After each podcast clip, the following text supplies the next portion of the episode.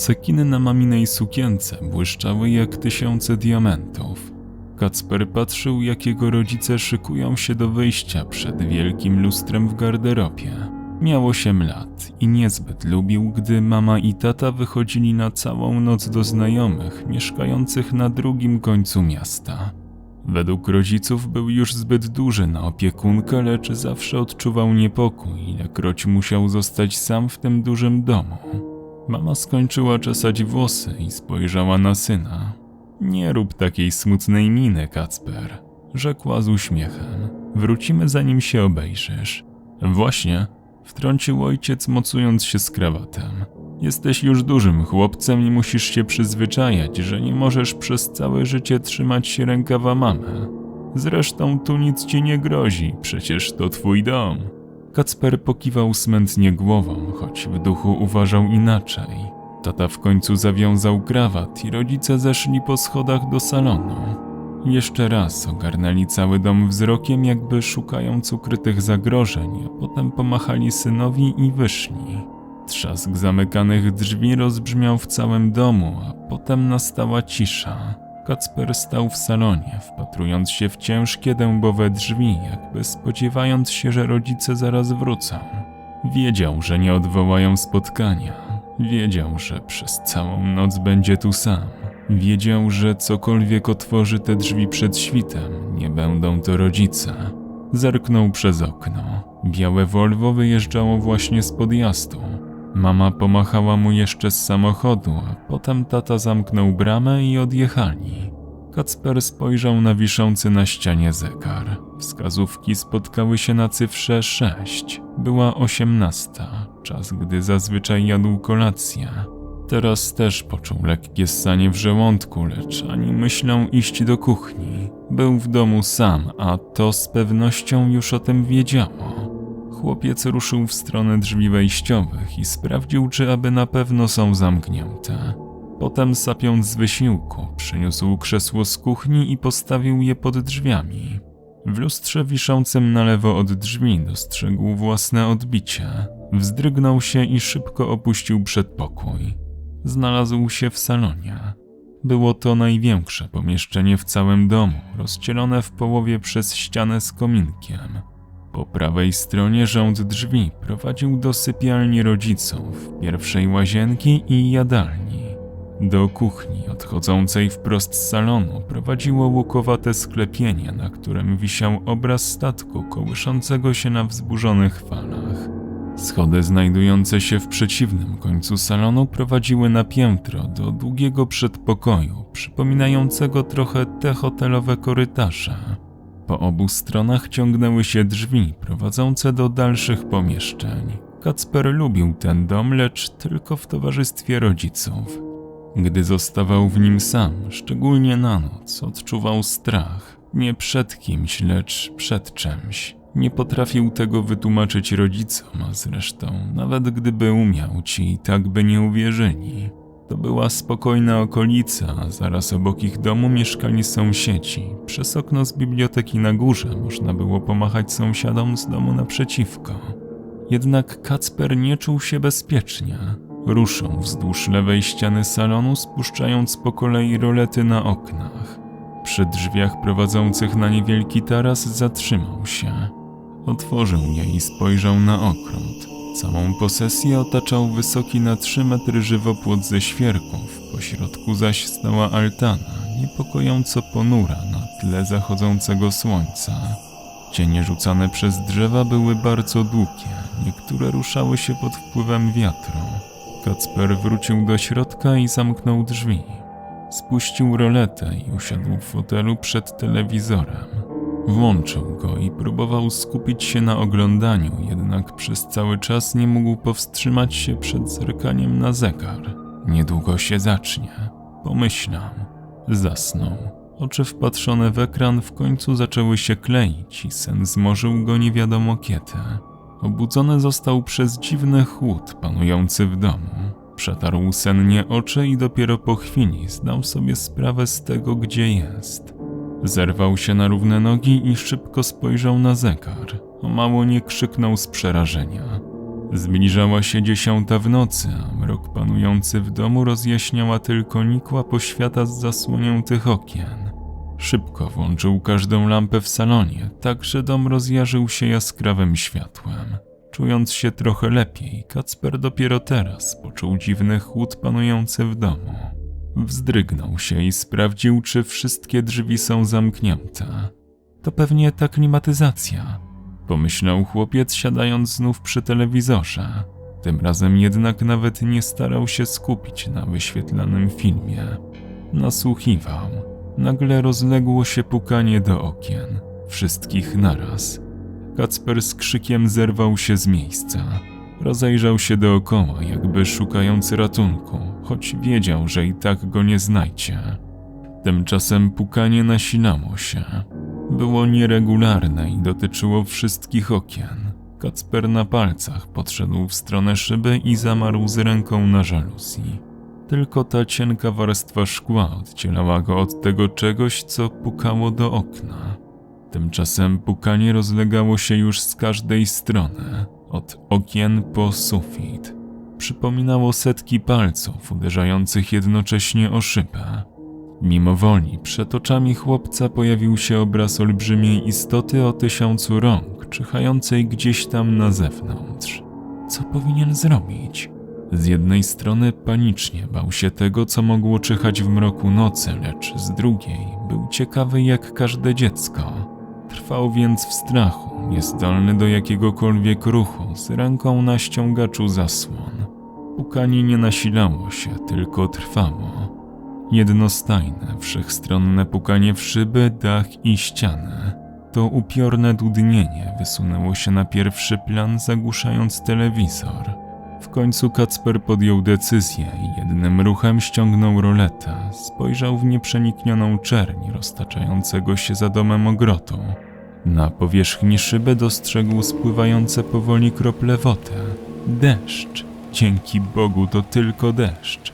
Chłopiec śledził wzrokiem spływające leniwie krople, a jego oddech stopniowo się uspokajał. Ależ z niego głupek dać się tak przestraszyć zwykłemu deszczowi. W tym momencie na zewnątrz przytoczył się grzmot. Kieliszki stojące w szafce w salonie zadzwoniły upiornie. Kacper aż podskoczył i zaklął tak, jak usłyszał kiedyś od ojca. Zaciągnął z powrotem żaluzję, odcinając się od szalejącej na zewnątrz burzy. W nieco lepszym nastroju odszedł od okna i opadł z powrotem na fotel przed telewizorem. Tym razem jednak chłopiec pilnował się, by nie zasnąć. Gdy znów zaczęła go nabierać senność, wstał i zaczął krążyć po salonie, niecierpliwie patrząc na zegar. Miał wrażenie, że czas stanął w miejscu. Za każdym razem, gdy patrzył na zegar, ten wciąż wskazywał dziesiątą dwadzieścia siedem. Zaniepokojony podszedł bliżej i ze zgrozą odkrył, że wskazówka sekundowa ani drgnie. W tym samym momencie za oknami błysnęło, jakby ktoś skierował na szyby reflektor, a telewizor zatrzeszczał i zgasł. Kacper patrzył na to, nie mogąc się poruszyć. Cisza, zapanowała w domu, była głęboka i przerażająca. Bębnienie deszczu rozlegało się teraz ze zdwojoną siłą. Chłopiec stał tak jak sparaliżowany, a potem kątem oka dostrzegł jakiś ruch. Odwrócił szybko głowę w tamtą stronę, lecz niczego nie dostrzegł. Kolejne grzmoty następowały po sobie z coraz krótszym odstępem. Błyski rozjaśniały salon. Lampy wiszące na suficie zamigotały niebezpiecznie. Przerażony perspektywą pozostania w salonie w ciemności, ruszył biegiem po schodach na górę, wpadając do swojego pokoju i zamykając za sobą drzwi na klucz. Zastawił je fotelem i szybko włączył światło i komputer. Bębnienie deszczu o okna dachowe było jeszcze głośniejsze niż w salonie i przypominało ostrzał z setek karabinów. Kacper, czując się w miarę bezpiecznie w swoim pokoju, wyjrzał przez okno na ogród poniżej. Ten tonął w bezdennej czerni, gęstej i nieprzeniknionej, jakby ktoś utopił cały świat w smole. Tylko nikłe światła ulicy rozjaśniały nieco mrok, wynurzając z niego zarysy drzew i altany. Kacper odszedł od okna. Usiadł przed komputerem i włączył Facebooka. Ku jego uldze kilku jego kolegów było dostępnych, więc rozpoczął rozmowę.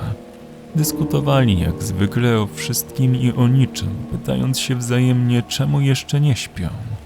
Chłopiec celowo nie dawał po sobie poznać, jakie wrażenie wywarła na nim szalejąca za oknami burza i przebywanie samemu w pustym domu podczas jej trwania.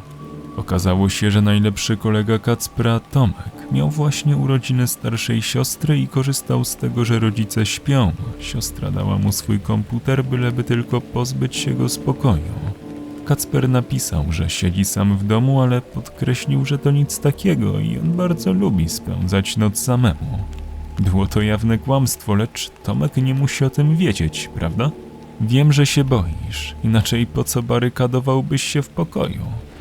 Kacper odczytał tę wiadomość i przez chwilę nie wiedział, co odpisać. Po prostu gapił się w ekran komputera, a fala zimna spłynęła po nim, jakby wpadł do lodowatej wody. On nie mógł o tym wiedzieć. Pomyślał, rozglądając się gorączkowo po pokoju. Nie miał prawa o tym wiedzieć. Co ty gadasz? Oglądam film w salonie. Odpisał po chwili Kacper. Ktoś go obserwuje. Pomyślał. A potem do jego umysłu dotarła następna, dużo bardziej przerażająca myśl. Ktoś jest w domu. Nie myśląc o tym, co robi, wyjął z szafki starą kamerę internetową i podłączył ją długim kablem do komputera. Ją samą szybko wystawił za drzwi swojego pokoju. W duchu dziękował rodzicom za to, że umieścili jego pokój na końcu korytarza, tak że kamera obejmowała swoim zasięgiem cały korytarz i część schodów prowadzących do salonu. Kacper zatrzasnął za sobą drzwi, włączył podgląd obrazu na komputerze. Obraz z kamerki był ciemny i nieostry, lecz dawało się na nim dostrzec takie szczegóły jak klamki u drzwi i rzeźbienia balustrady schodów. Tymczasem Tomek był już nieaktywny, nie odczytał wiadomości. W tym samym momencie wszyscy jego koledzy zmienili status na nieaktywny.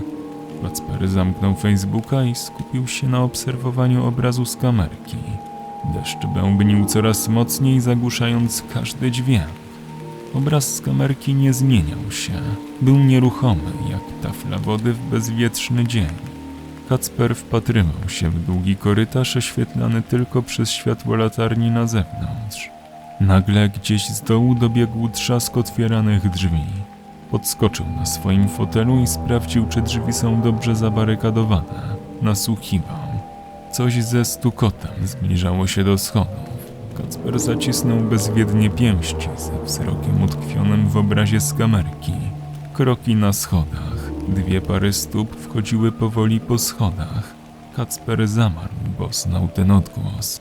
Gdy zobaczył postać na szczycie schodów w kamerce, odetchnął głęboko. Synku, to my. Wróciliśmy wcześniej. Mama skierowała się do pokoju chłopca i nacisnęła klamkę. Ze zdziwieniem odkryła, że są zamknięte od wewnątrz. Czemu zamknąłeś drzwi, Kacper? A tak jakoś, już otwieram. Odrzekł chłopiec i ruszył w stronę drzwi. Wtedy zawibrował telefon na biurku. Kacper zawahał się z ręką na klamce. Już miał otworzyć, kiedy coś go tknęło i sprawdził SMS-a. Odczytał wiadomość. Telefon upadł z brzdękiem na podłogę. Na rozbitym wyświetlaczu dało się odczytać jeszcze jedno jedyne zdanie. Jak tam, Kacper? SMS był od mamy. Kacper spojrzał na drzwi. Klamka poruszała się naciskana przez to coś po drugiej stronie.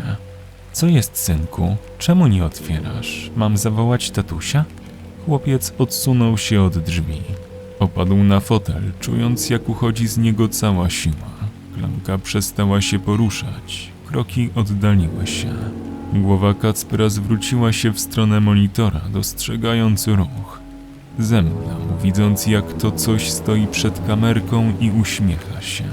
Zegar w komputerze wskazywał nadal 22.27.